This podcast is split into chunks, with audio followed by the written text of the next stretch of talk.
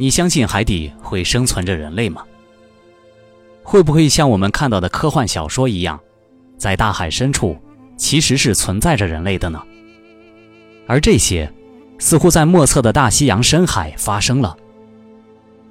那里发现了有人类存在的遗迹。这些奇特的人们在那里创造了灿烂的历史文化，修建了海底城市。现在听着似乎颇为不可思议，下面就一起来看看具体过程吧。读过科幻小说《大西洋底来的人》的读者，对这些故事都不会陌生。也许，许多读者都要问：大洋底下真的生活着另一种人类吗？对于这个问题，目前尚无法给予明确的回答。毕竟，我们生活在这个巨大的星球上，而人类目前的认知水平还极有限，还有许许多多我们尚未认识的事物。虽然现在还没有确凿的证据证明海底生活着某种人类，但是有关海底有人生活的传闻却不断，而且说的有鼻子有眼儿，令人惊讶无比。一九五八年。美国国家海洋学会的罗坦博士，在大西洋三英里深的海底，拍摄到了一些类似人的奇妙足迹。一九六三年，在波多黎各东面的海里，美国海军在进行潜艇作战演习时，发现了一个怪物。它既不是鱼，也不是兽，而是一条带螺旋桨的船，在水深三百米的海底游动。时速达到二百八十千米，其速度之快，是人类现代科技所望尘莫及的。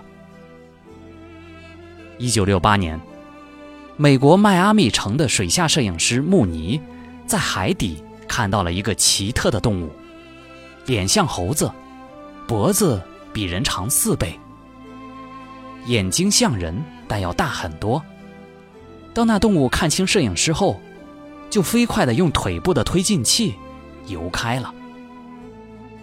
一九七三年，北约和挪威的数十支军舰，在感恩克斯纳奇湾发现了一个被称为“幽灵潜水艇”的水下怪物。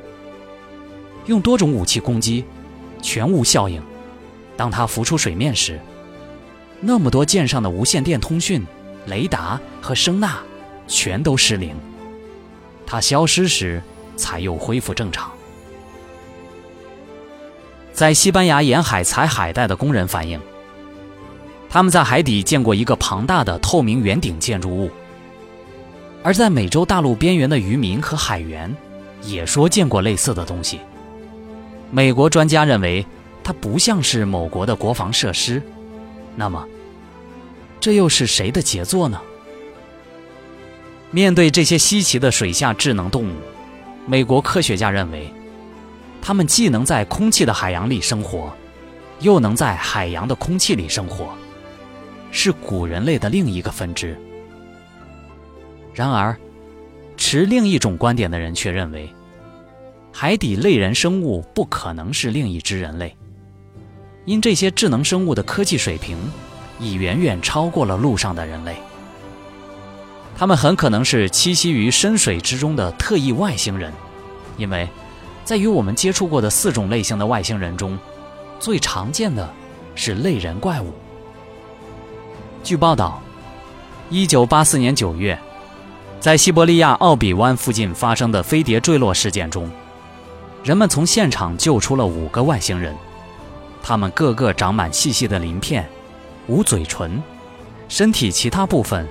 同人类小孩相似，其中一个女性外星人生下的婴儿体重一千七百五十二克，身高零点五米，上身鳞片很厚，头颅像蜥蜴，眼睛细小而黑，无鼻梁，但有一个鼻孔，肤色略显蓝色。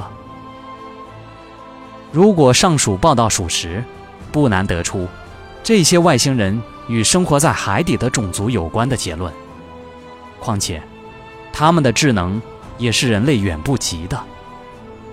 这些水下高智能生灵，很可能是外星人的某个种族，但这些海底的类人生物究竟是什么，还有待于科学家来揭晓。